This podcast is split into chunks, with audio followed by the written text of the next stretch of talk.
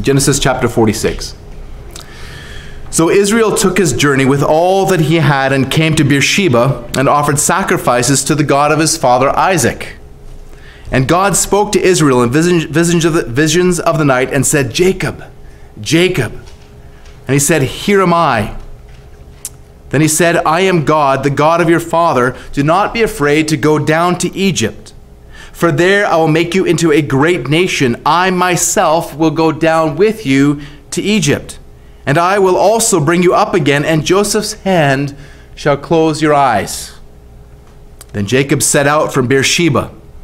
The sons of Israel carried Jacob their father and their little ones and their wives in the wagons that Pharaoh had sent to carry them. They also took their livestock and their goods which they had gained in the land of Canaan and came into Egypt. Jacob and all his offspring with him, his sons and his sons' sons with him, his daughters and his sons' daughters. All his offspring he brought with him into Egypt. Now these are the names of the descendants of Israel who came into Egypt.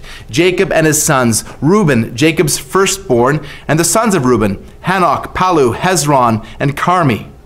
The sons of Simeon, Jemuel, Jamin, Ohad, Jachin, Zohar, and Sheol, the son of the Canaanite woman. The sons of Levi, Gershon, Kohath, and Merari. The sons of Judah, Onan, Shelah, Perez, and Zerah. But Er and Onan died in the land of Canaan. The sons of Perez were Hezron and Hamuel. The sons of Issachar, Tola, Puva, Yob, and Shimron.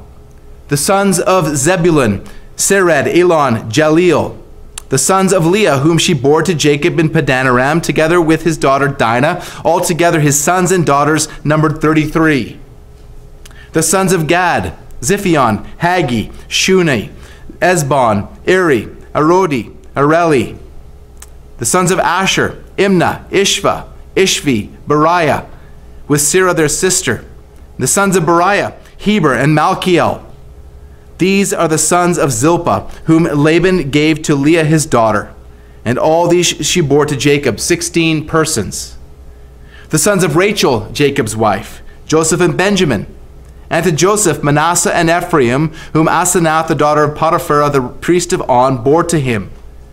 And the sons of Benjamin, Bela, Becher, Ashbel, Gera, Naaman, Ehi, Rosh, Muppim, Huppim, and Ard. These are the sons of Rachel, who were born to Jacob, 14 persons in all. The sons of Dan, Hushim. The sons of Naphtali, Jezeel, Guni, Jezer, and Shillim. These are the sons of Bilhah, whom Laban gave to Rachel his daughter, and these she bore to Jacob, 7 persons in all. All the persons belonging to Jacob, who came into Egypt, who his own descendants, not including Jacob's sons' wives, were 66 persons in all. The sons of Joseph who were born to him in Egypt were 2, and all the persons of the house of Jacob who came into Egypt were 70. He had sent Judah ahead of him to Joseph to show him the way before him in Goshen. They came into the land of Goshen. Then Joseph prepared his chariot and went up to meet Israel his father in Goshen. He presented himself to him and fell on his neck and wept on his neck a good while. Israel said to Joseph, Now let me die, since I have seen your face and know that you are still alive.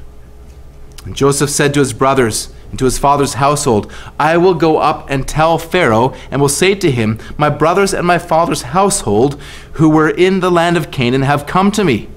The men are shepherds, for they have been keepers of livestock, and they have brought their flocks and their herds and all that they have. When Pharaoh calls you and says, What is your occupation? You shall say, Your servants have been keepers of livestock from our youth even until now, both we and our fathers, in order that you may dwell in the land of Goshen. For every shepherd is an abomination to the Egyptians. So Joseph went in and told Pharaoh, My father and my brothers, with their flocks and herds and all that they possess, have come from the land of Canaan. They are now in the land of Goshen. From among his brothers he took 5 and presented them to Pharaoh. And Pharaoh said to his brothers, What is your occupation? And they said to Pharaoh, Your servants are shepherds, as our fathers were. They said to Pharaoh, We have come to sojourn in the land, for there is no pasture for your servants' flocks, for the famine is severe in the land of Canaan. And now please let your servants dwell in the land of Goshen." Then Pharaoh said to Joseph, "Your father and your brothers have come to you. The land of Egypt is before you. Settle your father and your brothers in the best of the land. Let them settle in the land of Goshen. And if you know any able men among them, put them in charge of my livestock." Then Joseph brought in Jacob his father and stood him before Pharaoh. Jacob blessed Pharaoh. And Pharaoh said to Jacob, how many are the years of your life?" And Jacob said to Pharaoh, "The days of my sojourning are 130 years. Few and evil have been the days of the years of my life, and they have not attained to the days of the years of the life of my fathers in the days of their sojourning." And Jacob blessed Pharaoh and went out from the presence of Pharaoh. Then Joseph settled his father and his brothers and gave them a possession in the land of Egypt, in the best of the land, in the land of Ramses. And Pharaoh had commanded, Joseph provided his father, his brothers, and all his father's household with food according to the number of their dependents. Now there was no food in all the land, for the famine was very severe, so that the land of Egypt and the land of Canaan languished by reason of the famine.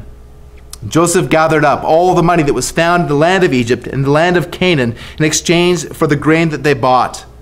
And Joseph brought the money into Pharaoh's house. When the money was all spent in the land of Egypt and in the land of Canaan, all the Egyptians came to Joseph and said, "Give us food. Why should we die before your eyes? For our money is gone." Joseph answered, "Give your livestock, and I will give you food in exchange for your livestock if your money is gone." So they brought their livestock to Joseph. And Joseph gave them food in exchange for the horses, the flocks, the herds, and the donkeys. He supplied them with food in exchange for all their livestock that year. When the year was ended, they came to him the following year and said to him, "We will not hide from my lord that our money's all spent. The herds of livestock are my lord's, and there is nothing left in the sight of my lord but our bodies and our land. Why should we die before your eyes, both we and our land? Buy us and our land for food, and we with our land will be servants to Pharaoh. And give us seed that we may live and not die, that the land may not be desolate." So Joseph bought all the land of Egypt for Pharaoh, for all the Egyptians sold their fields because the famine was severe on them. The land became Pharaoh's. As for the people, he made servants of them from one end of Egypt to the other. Only the land of the priests he did not buy, for the priests had a fixed allowance from Pharaoh and lived on the allowance that Pharaoh gave them. Therefore they did not sell their land. Then Joseph said to the people, "Behold, I have this day bought you and your land for Pharaoh. Now here is seed for you, and you shall sow the land, and at the harvest you shall give a fifth to Pharaoh, and 4/5 shall be your own, as seed for the field, and as food for yourselves and your households, and as food for your little ones." And they said, "You have saved our lives. May it please my lord, we will be servants to Pharaoh." So Joseph made it as a statute concerning the land of Egypt as it stands to this day, that Pharaoh should have the fifth, and that the land of the priests alone did not become Pharaoh's. Thus Israel settled in the land of Egypt, in the land of Goshen. They gained possessions in it. They were fruitful and multiplied greatly.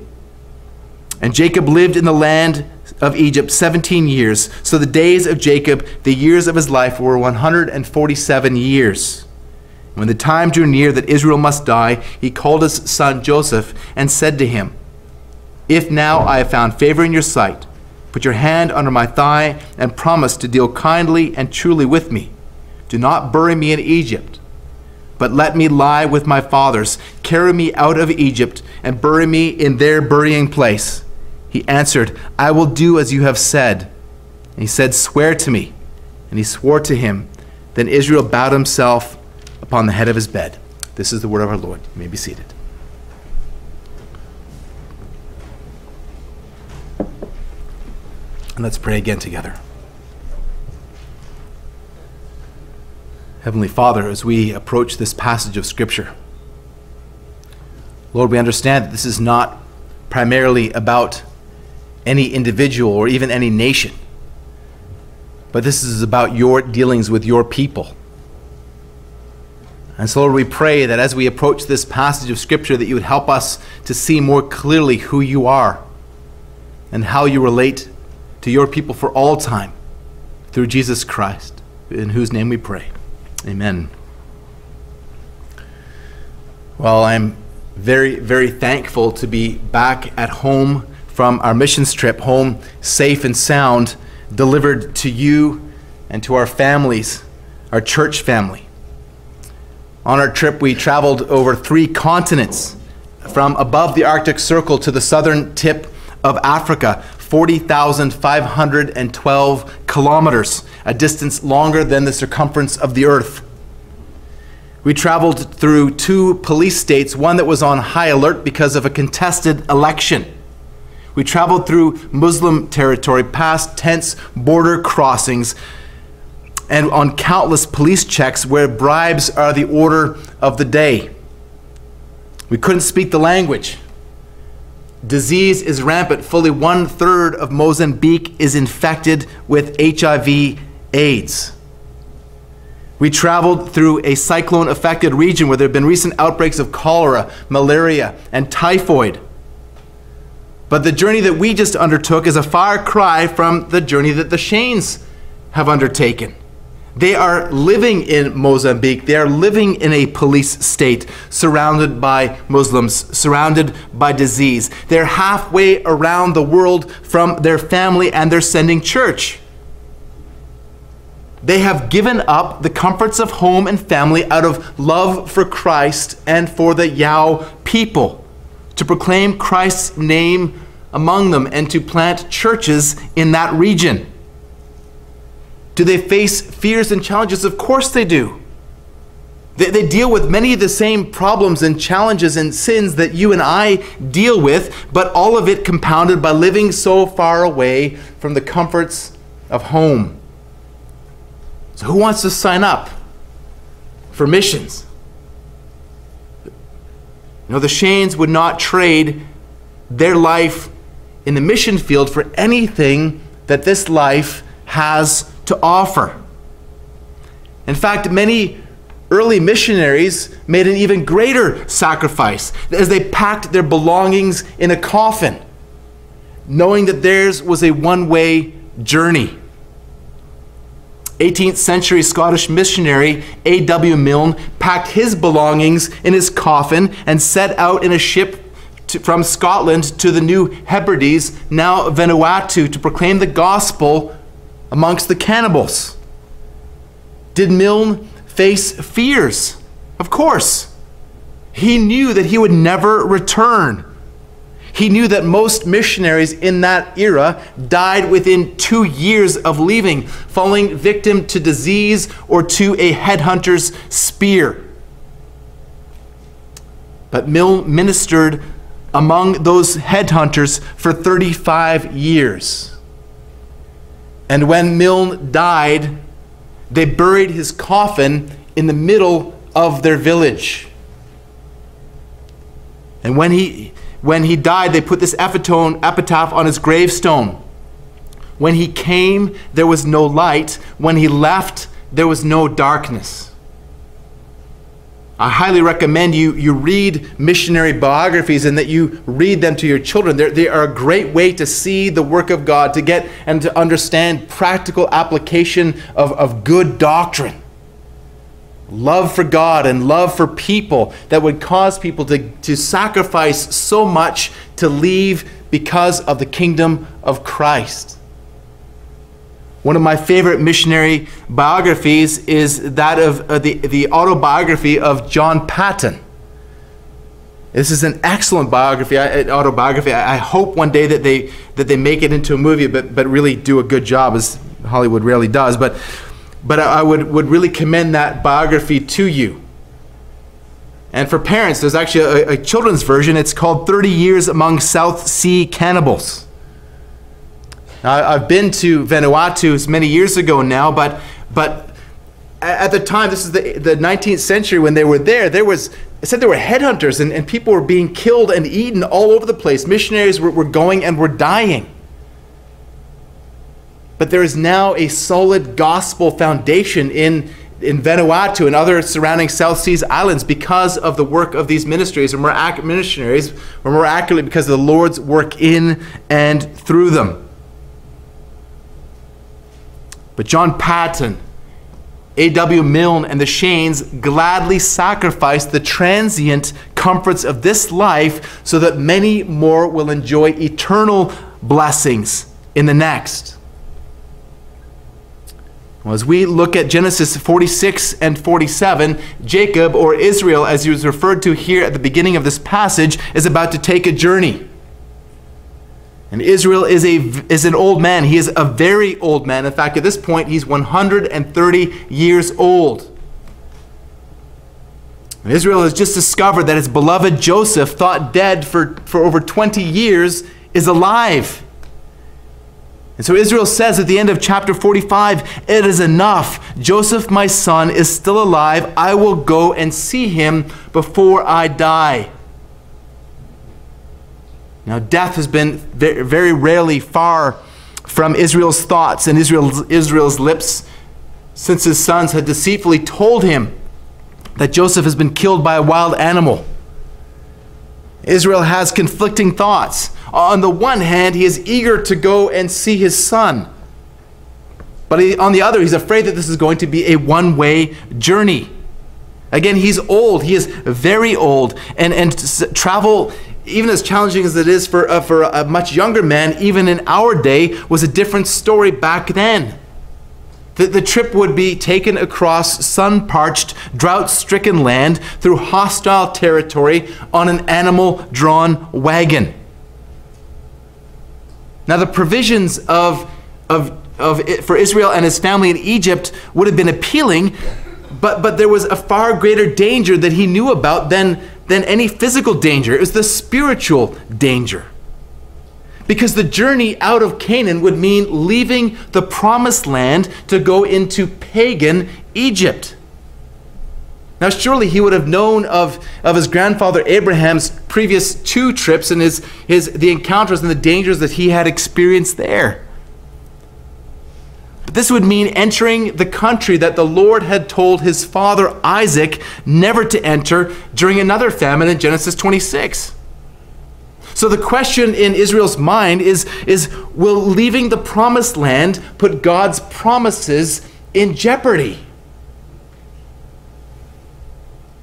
Now, Joseph had told his brothers in chapter 45, verses 7 and 10, "And God sent me before you to preserve for you a remnant on earth and to keep alive for you many survivors. You shall dwell in the land of Goshen.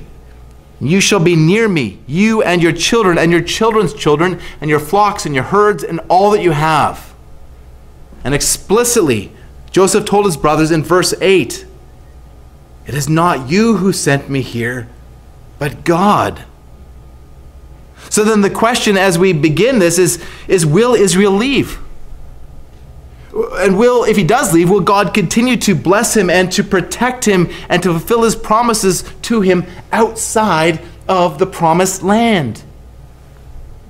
Now, in one sense, Israel knew that God was with him no matter where he went. After all, the Lord had promised him at Bethel back in chapter 28 that he would give Israel the land of Canaan for his offspring to possess, offspring who would be like the dust of the earth. Remember that Israel spent 20 years in Haran, serving his deceitful father-in-law Laban. And that in that time he experienced many trials, but he also experienced the Lord's blessing. As he went away with only his staff, but he came back wealthy and with a huge family, a family that would indeed be the foundation for the nation of Israel. So here in this passage, we see God's promise set against his provision during the famine and Joseph's invitation to settle in Egypt. These form the backdrop for this part of the story. So first of all, in verses 1 to 4, we see Israel's dream. And this is where I'm going to focus really the main part of this message. Israel's dream in verses 1 to 4. Chapter 46 begins with the start of Israel's journey. Now notice again that the name that is used here at the beginning is Israel, not Jacob as he is often called. And this use of the name Israel here highlights the implications of this journey, not just for this one individual, but for the whole nation. And Israel gets as far as Beersheba, close to the Egyptian border, and he stops. And at Beersheba, he offers sacrifices to the God of his father Isaac. And if you remember, as we've tracked through Genesis, Beersheba had been prominent in Israel's life. It was his father Isaac's principal home. Beersheba means well of the oath. This is where Isaac had made the oath with Abimelech. Beersheba was also the place from which Israel departed when he had left for Haran. So the question then is, will this be the place from which Israel will now depart for Egypt? Well, again, from back in chapter 28 on Israel's first journey out of the promised land, God had told him in a dream at Bethel that he would be with him. God had promised him his presence. God had promised him the land. God had promised him many offspring. And these were the promises that had been made to Abraham and to Isaac before him. And so now at Beersheba, God speaks to Israel once again, this time in a night vision. This is actually the only place in Genesis where God is said to speak specifically in a vision. Elsewhere, it's referred to as a dream or a theophany. And God says, "Jacob, Jacob." He responds, "Here I am." Then God said, "I am God, the God of your father. Do not be afraid to go down to Egypt, for there I will make you into a great nation. I myself will go down with you to Egypt, and I will also bring you up again, and Joseph's hand shall close your eyes." Again, this is a repetition of the Bethel promise. Genesis 28:15, where God says to him, "Behold, I am with you and will keep you wherever you go, and will bring you back to this land, for I will not leave you until I have done what I have promised you." Now, God had made a similar promise to Isaac at Beersheba as well. We said in Genesis 26:24, "I am the God of Abraham your father. Fear not, for I am with you and will bless you and multiply your offspring for my servant Abraham's sake." This is all God's electing grace on these individuals. God is now saying to Jacob, "Do not be afraid. I myself will go with you to Egypt. I will go down with you and I will bring you back." And so God is calling Israel's mind to the past as well as to the future. That God is saying, "I am the God of both." God is saying, "I am the God of your ancestors and I am the God of your offspring."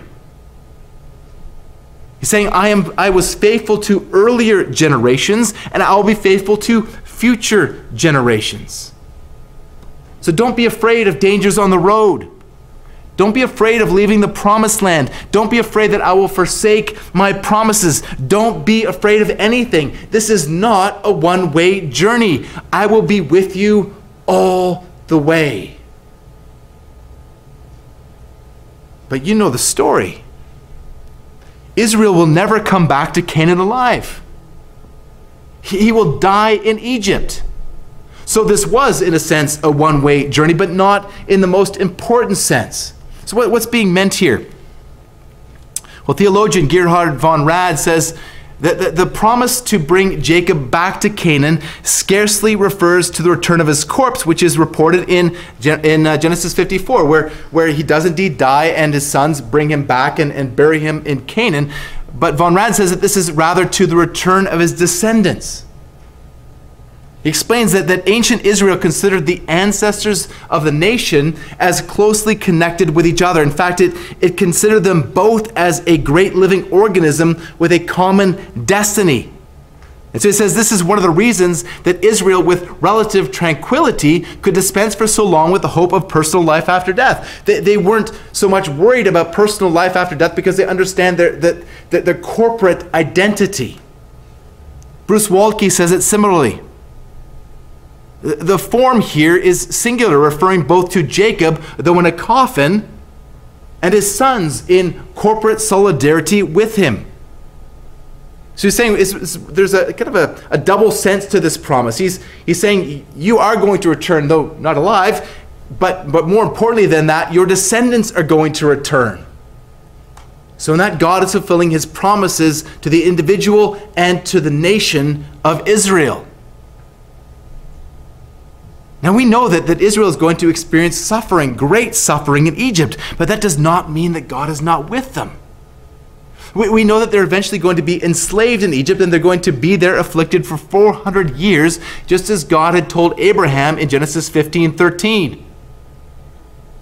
And here in chapter 46, verse 3, we find out for the first time that God is going to make Israel into a great nation outside of the nation of Israel.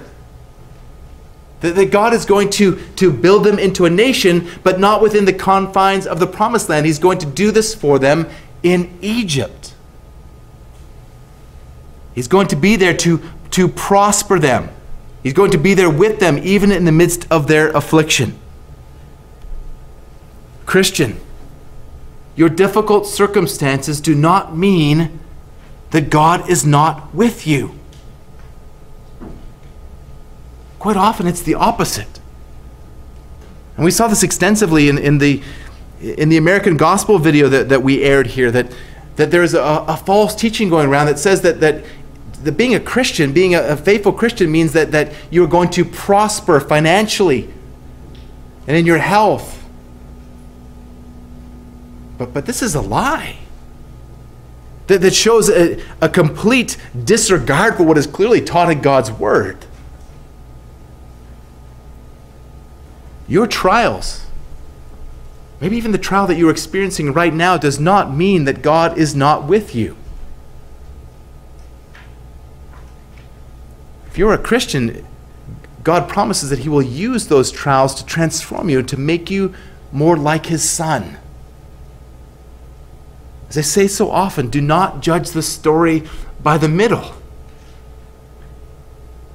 God is really sovereign. And God really does love you in Christ. And God is really wise, and he is not just able, but he is powerful to use whatever it is that you're experiencing to sanctify you, to grow you, and to help you more accurately reflect Jesus. So whatever it is that you are experiencing, take heart in God's promises to never leave you or forsake you. God tells his people in Isaiah 49:15 and 16, "Can a woman forget her nursing child, that she should have no compassion on the son of her womb? Even these may forget, yet I will not forget you. Behold, I have engraved you on the palms of my hands." God has engraved you on the palms of his hands. And here is Christians living 2,700 years after that prophecy in Isaiah. We understand what that means better than Isaiah did. We understand what it means to be engraved on Christ's hands. Because of Christ, God will never leave you or forsake you. Israel will come back to the promised land. The man Israel in a coffin, but his descendants, the nation of Israel, en masse. This would be the comfort for the people of Israel who received this from Moses. That they could trust that as God was faithful to their forefather Israel, that he would be faithful to the nation of Israel. Because he was with them. God had promised to be with them. Now, many of you know that I'm an Ottawa Senators fan, and some of you have expressed sympathy over that fact. The Senators are not a very well-liked team in the NHL. They aren't well-liked now because of the many humiliations that they've suffered over the past year. But they were even less well-liked a few years ago when they were one of the top teams in the league. Now, I haven't lived in Ottawa for many years, so I don't get many opportunities to go to Sens games, but I have had a couple of opportunities when I lived in other cities. When I lived in Louisville, I had the opportunity to go to a Sens game in Nashville. Now, Ottawa was riding high at the time, and they were very good, but Nashville wasn't, and times have changed. But I had no fear of going to that game wearing an Ottawa Senators jersey amongst thousands of Nashville Predators fans, and it was just the South, and Southern hospitality was still in effect, but I had no fear of going to a game dressed in the enemy's colors because of who was with me.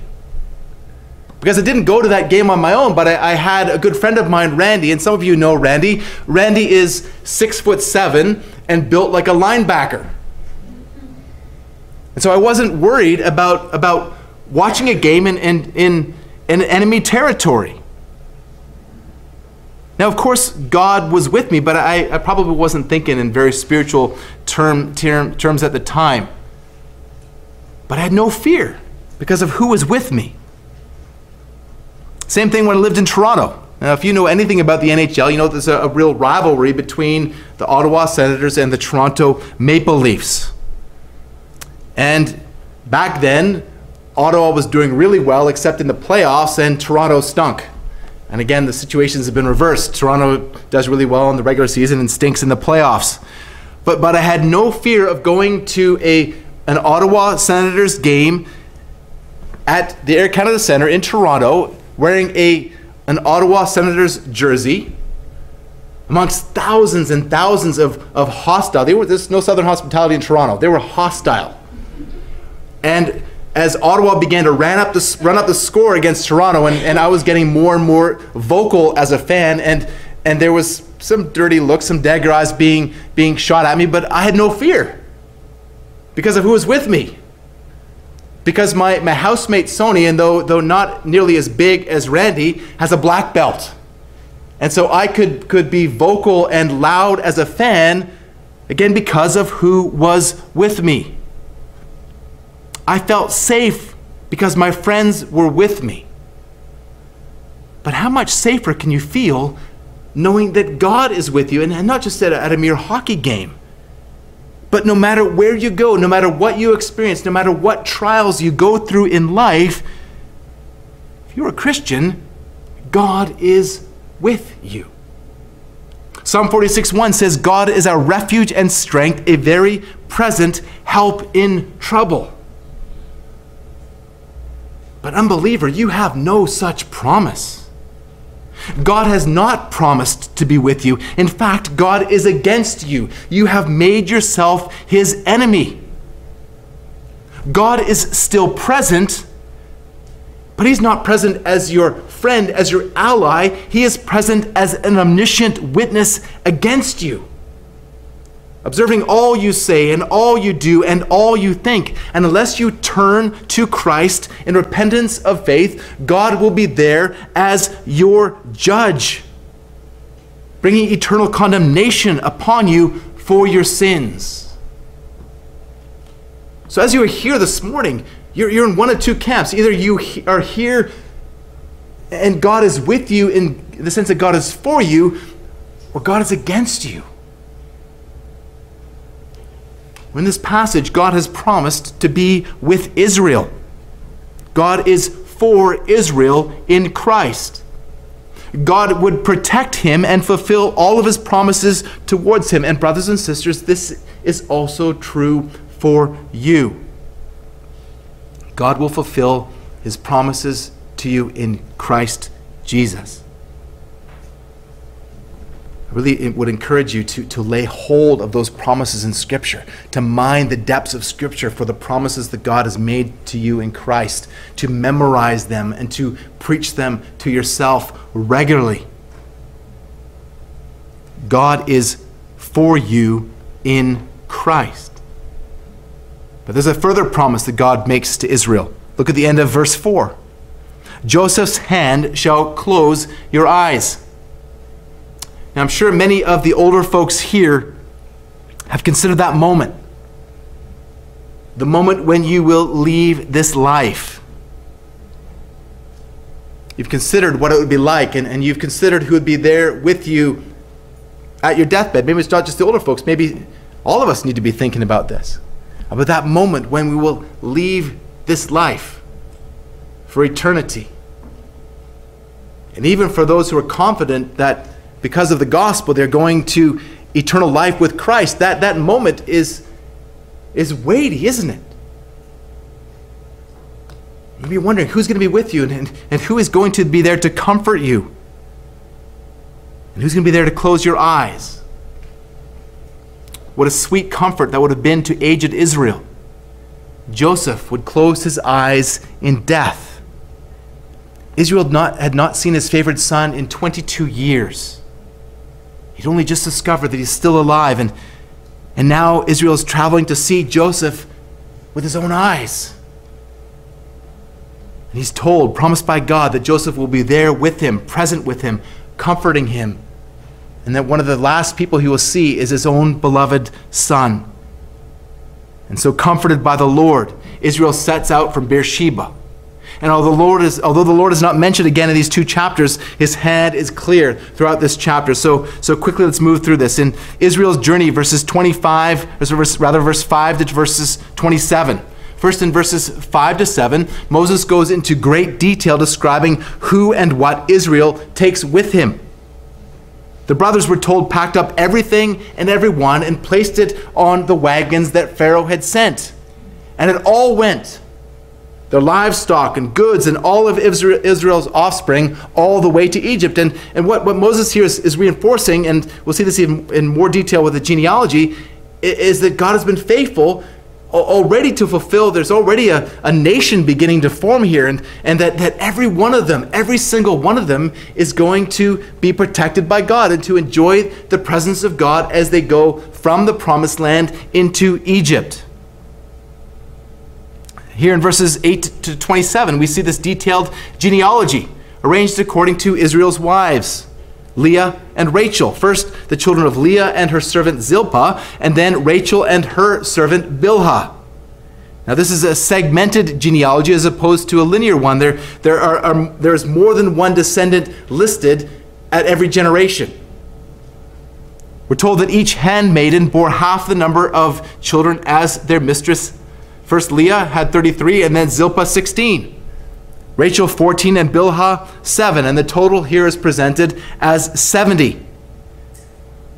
But there's a lot of ink spilled in trying to figure out how this tally comes up to 70. If you try to look at it yourself, it's really hard to work it up precisely.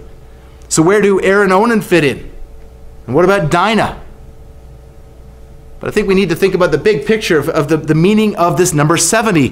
In part, that it's the perfect number, the factor of two perfect numbers, 7 and 10.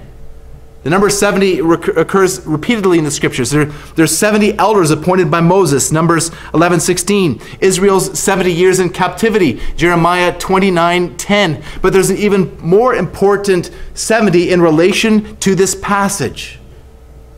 The 70 nations that make up the table of nations in Genesis 10 that represent the 70 nations of the earth. And so with this 70 individuals, what's being implied here that God is making for himself a new nation through his elect.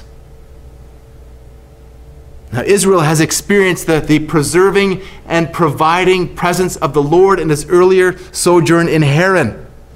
The Lord has indeed been with him and has delivered him safely home to Canaan. And Israel continued to experience the preserving and providing presence of the Lord in the promised land, in Canaan. So the Lord can indeed be trusted. No matter where Israel goes, God is fulfilling his promises to him. This genealogy demonstrates that God is fulfilling his promise the promise that he made to Abraham and to Isaac and then to Jacob, this promise of many offspring. And so again, we're already seeing this. When they leave the promised land to go to Egypt, there's already quite a large number. And so these people can understand that they are the promised offspring, and that Israel who received this would know that they are the promised offspring, as being the offspring of Israel. Deuteronomy 26:5 says, "And you shall make this response before the Lord your God. A wandering Aramean was my father." That's Abraham. "And he went down to Egypt and sojourned there, few in number, and they became a great nation, great, mighty, and populous." So through Abraham, through Isaac, through Israel, Jacob, they became a great nation. And so then the future descendants of these patriarchs could take comfort in the fact that God has indeed been faithful to his promises to their forefather, Israel, and he will be faithful to them, the nation of Israel. So the Lord can be trusted to fulfill the promises that he has made towards you. No, God has not promised you physical offspring, but he has promised you infinitely more. God has promised you eternal life with his Son, and God has promised his presence until you go to be with him forever. This is the foundational, and if you're going to understand how to walk through the trials and the difficulty of this life, you need to remember this. You need to preach this to yourself all the time. That this isn't your home. Like Abraham, like Isaac, like Israel, we are sojourners. Heaven is our home. This earth is not our home. In verses 28 to 34, we also see the Lord's presence with Israel. And as we see Israel's reunion. Now Israel sends Judah ahead of him. Now Judah is we're seeing here that Judah is given the primary position in the family. Remember that this has been forsaken by Reuben, that it is through Judah that the line will come, this promised seed will come through Judah. So Judah is here having the primary position and the lead role. He has been given the role of being the liaison in the coming reunion between the father and his long-lost son. But isn't it ironic that Judah is given this responsibility, given the fact that he was the one who was primarily responsible for their separation in the first place, as it was Judah's idea to sell Joseph into slavery. The family arrives in Egypt, in Goshen, and Joseph has traveled on his chariot to meet his father there. This is a touching moment as Joseph falls on his father's neck and weeps for a long time, overcome with what must have been a mix of emotions. Grief over lost years apart and joy over future years together. But Israel says to Joseph in verse 30, "Now let me die, since I have seen your face, and I know that you are still alive." Again, we see Israel, who's been fixated on death since he'd heard that Joseph was dead, and he's still fixated on death when he knows that Joseph is alive. But the bitterness that he's once expressed is now replaced with hope, saying he can die in peace because he has seen God's faithfulness and God's presence. He has proven to Israel that he is indeed with him. And this is indeed an emotional meeting, but this meeting is not the climax of the story. This is a small moment in the broader picture of Israel's descent to Egypt. We're now in verses 31 to 34. Joseph explains his plan so that Israel will receive the best part of the land of Egypt. He tells them to explain that they are shepherds. They've been shepherds their whole lives, and as foreign shepherds, they would be segregated as Joseph had planned, because we see that shepherds were considered to be an abomination to those in Egypt. So Joseph's plan is that they're going to be segregated in Goshen. In Joseph's travels throughout the country, he knew full well what the best part of the land was. Goshen was on the Nile Delta, near the shores of the Mediterranean Sea. It's the most fertile part of the land of Egypt, with the country that is best for grazing. And so now we see in verses 1 to 12 of chapter 47, Israel's audience. So here in chapter 47, Joseph goes to Pharaoh and tells him about the arrival of his family from Canaan with their flocks and their herds and all of their possessions. And he explains that they're currently in Goshen. And this is exactly what Joseph wants. In verses 1 to 6, Joseph takes 5 of his brothers and presents them to Pharaoh. And when Pharaoh asks them their occupation, just as Joseph had predicted, they responded as Joseph had instructed, that they are shepherds, that they have been shepherds for a long time. But they go a step further here and boldly asking that they would be able to dwell in the land of Goshen.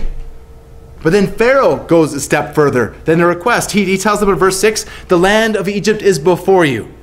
Settle your father and your brothers in the best of the land. Let them settle in the land of Goshen, and if you know any able men among them, put them in charge of my livestock. And so Pharaoh is here offering the brothers of Joseph positions as royal shepherds and entrusting the care of his own flocks to them. Now Joseph has once again displayed his wisdom in predicting what Pharaoh would do and working out the best possible outcome for his family. But far more importantly, once again, the Lord is displaying his presence. Sidney Gridana says that as the Lord has been present with Joseph in Potiphar's house, in prison, and in Pharaoh's court, so clearly the Lord is now with Jacob and his family in Egypt. The Lord is proving his presence with Israel. And then in verses 7 to 12, Joseph now presents his father to Pharaoh. But notice that instead of bowing to Pharaoh, Israel blesses Pharaoh. It's repeated again in verse 10 that Israel blesses Pharaoh. Well, like we read in Hebrews 7:7, the inferior is blessed by the superior. Israel is Pharaoh's superior. The Lord is blessing those who bless his people according to the Lord's promise to Abraham in Genesis 12:3, that I will bless those who bless you. And when Pharaoh asks Israel his age, Israel responds, the days of my years of my sojourning are 130 years. Few and evil have been the days of my life. And they have not attained to the days of the years of the life of my fathers in the days of their sojourning. Israel is fully 130, and he's going to live another 17 years under the patronage of Joseph. His life has been hard, much of it self-inflicted. And again, he recognizes that his life is a pilgrimage, that he is a sojourner wherever he is, whether it be in the land of Egypt or Haran or Canaan, that the earth is not his home, that he, like his grandfather Abraham, was looking toward a city that has foundations, whose designer and builder is God. Hebrews 11:10. And again, this is true for us, that we also are looking ahead to another city, the city of God, a heavenly city. Nothing that this life has to offer. And so now Pharaoh blesses Israel even further. He doesn't just allow them to live in the land of Goshen, he actually gives them the land of Goshen. Again, the Lord is demonstrating his presence with Israel. Pharaoh gives them the best of the land identified here as the land of Ramses. And ironically, this land would later be associated with the land of Israel's slavery. But as of right now, Israel is free. But it is Egypt that is about to be enslaved. So in verses 13 to 27, we see Israel's foil. Israel's foil. After describing Israel's settlement in the land of Goshen, the narrative now circles back to the famine that is in the land of Egypt and Canaan. And we're told again that the famine is very severe, that there is no food in Egypt or Canaan. And Joseph has gathered up all of the money in Egypt and Canaan as people come to purchase food, and Joseph gives it all to Pharaoh. And the people in Egypt have now become so desperate that they sell their livestock to Joseph for Pharaoh. And when their livestock is gone, they sell their land and they sell themselves. And so by the wisdom and actions of Joseph, though ultimately through the providence of the Lord, the lives of both Hebrew and Egyptian are spared. But the Egyptians will become serfs, tenant farmers, feudal slaves to Pharaoh. Now, this might sound harsh to 21st century Western ears, but this was common practice in the ancient Near East. When the food and money ran out, people paid for their food with their freedom. And we see that Joseph begins to install a tax, a one-fifth tax, leaving 20% to be given to Pharaoh, and then the people could live on the 80%. This is actually generous when compared to other situations that you can read about from that time. Quite often, tenant farmers were required to pay half. But here, it's only 20%. And the Egyptians, we're told, are thankful.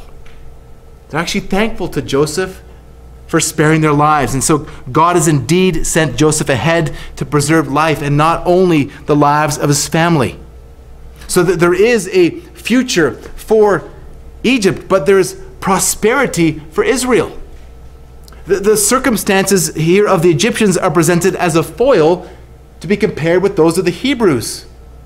In verse 27, we read that thus Israel settled in the land of Egypt, the land of Goshen, and they gained possessions in it. They were fruitful and multiplied greatly.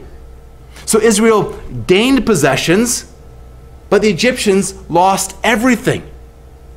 Pharaoh gives land to Israel, but takes it from the Egyptians. Pharaoh gives Israel a position, but makes the Egyptians slaves. So God here is showing his presence with his covenant people. And we see that the Egyptians, in the way that they suffer, even though their lives are spared, is to be compared and contrasted with the blessing that is upon Israel. But there's here a further element of Egypt as a foil for Israel. You can see this in the treatment of the Egyptian priests. They too are protected by Pharaoh. They too are exempt from forfeiting their lands, and they're exempt from slavery. They're free to continue their pagan religion. So clearly, Pharaoh and the Egyptians have not turned to the God of Israel. Now, isn't it ironic that the false gods of Egypt were not able to deliver the Egyptians from the famine? They were powerless to save them. The God of the land had not saved the Egyptians, but the God of Israel had. Nonetheless, the people continued to worship their false gods. Yet God in his mercy still provided for them. What a picture and a sad indictment of so much of religion in our day. And finally, in verses 28 to 31, we see Israel's twilight. Israel lived another 17 years to the ripe old age of 147, and as his death approached, he called Joseph and made him place his hand under his thigh and promised not to bury him in Egypt, but to bring his body back to Canaan, back to the Machpelah cave where Abraham and Isaac were buried. And Joseph swears the promise to him, and Israel bows himself upon his bed. Now, this request not to be buried in Egypt but in the Promised Land is really the perfect conclusion to a narrative that focuses on Israel moving his family down to Egypt. Remember, in the beginning of chapter 46, he's afraid to go down. Now he's afraid of remaining. And once again, this is not just about his earthly remains, but their significance to future generations, to his descendants, and what all of that represents. It predicts the destiny of Israel, not in Egypt, but in Canaan. A promise that would be of great comfort to the Israelites who would receive this text. The fact that they would be, that God would be with them, and that God would deliver them from their bondage to Egypt, as he had in the Exodus, and that he would deliver them into the land of Canaan in the conquest, which was just beginning to advance just as they received this from Moses. And Joseph would indeed close Israel's eyes and bring him back, not primarily because Joseph has promised, but because the Lord has promised. So the Lord was truly with the man Israel all the way. The Lord would truly be with the nation Israel all the way. So God has promised Israel that he would be with them in his descent to Egypt, and he has promised to bring him back to the promised land. And this is a pattern that we see repeatedly in the scriptures, that of going down to Egypt and coming back again because of the presence of God. Abraham has done it twice. The man Israel goes down and will come back, again assured of God's presence. Joseph goes down and will come back again, also assured of God's presence. The nation of Israel goes down to Egypt and will come back again because of God's presence. Theologian G.K. Beale highlights the significance of this typologically in the light of Hosea's prophecy in Hosea 11:1. We looked at this with the men in our hermeneutics class. Hosea 11:1, out of Egypt I have called my son. And so Beale says that this pattern of entering and then returning from Egypt is a recapitulation of Israel's original entering into Egypt and their exodus. And many of us are familiar with that reference, with that verse, because we read it in Matthew 2:5, where Matthew speaks of Jesus. Out of Egypt I have called my son. Describing the descent of Jesus into Egypt, as his father takes him there to protect him from the wrath of Herod and then his eventual return to Israel. So here we see this pattern. This is a typological increasing of the picture of what God is doing in his people.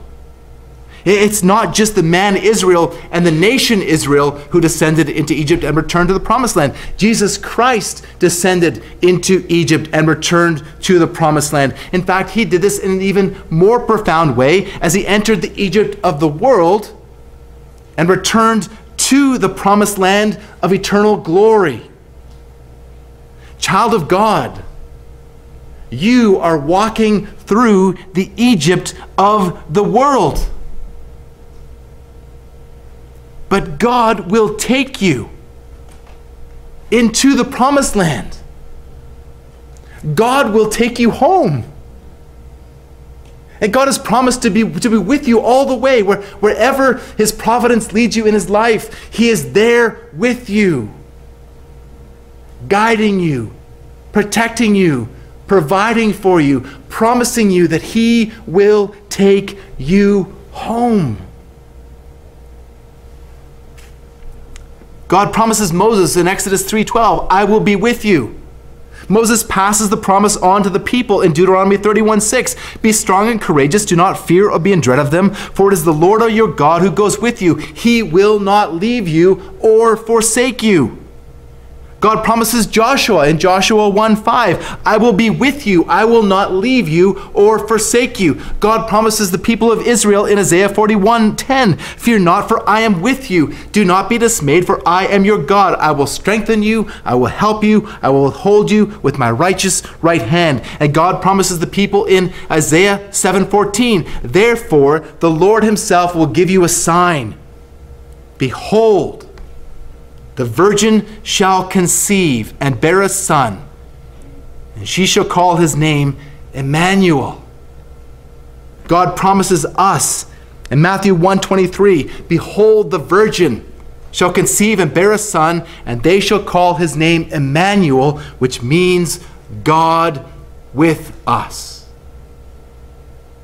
Brothers and sisters, God is with us in Jesus Christ. And God promises us in Matthew 28:20, I am with you and always, I'm with you always, and I'll be with you to the end of the age. God promises his presence to the church militant through the Holy Spirit in Acts 2 and 1 Corinthians 3 and 1 Corinthians 6. And God gives the same promise to the church triumphant in Genesis 21:3. God himself will be with them as their God. God is with you in Christ. When the disciples were in the boat on the Sea of Galilee and the tempestuous storm whipped up, and so much so that these seasoned fishermen were fearful for their lives, Jesus was there with them in the boat and rebuked the wind and the waves, and the sea was calm. So they wondered, what manner of man is this, that even the wind and the waves respond to his voice? Brothers and sisters, no matter where you go in this life, no matter what you face, God is with you in the boat. Jesus Christ has promised to be with you, and he will never leave you or forsake you. Let's pray together. Omnipresent God, we know that you are everywhere and at all times present. Yet, Lord, for those of us who have placed their faith in Jesus Christ, who have been washed clean from their sins, Lord, we know that you are present with us in a very special way. Lord, that you have promised to be with us, that you are in us through your Holy Spirit, and that you will take us home to be with you forever. Lord, we pray that you would help us all to see this and to believe this and to preach this to ourselves. We pray for those who are here this morning as unbelievers, that you would work in them by the Holy Spirit, that you would give them regeneration, that you would grant them repentance to acknowledging the truth, and that they would know the presence of Jesus with them as well. We pray this all in his matchless name. Amen.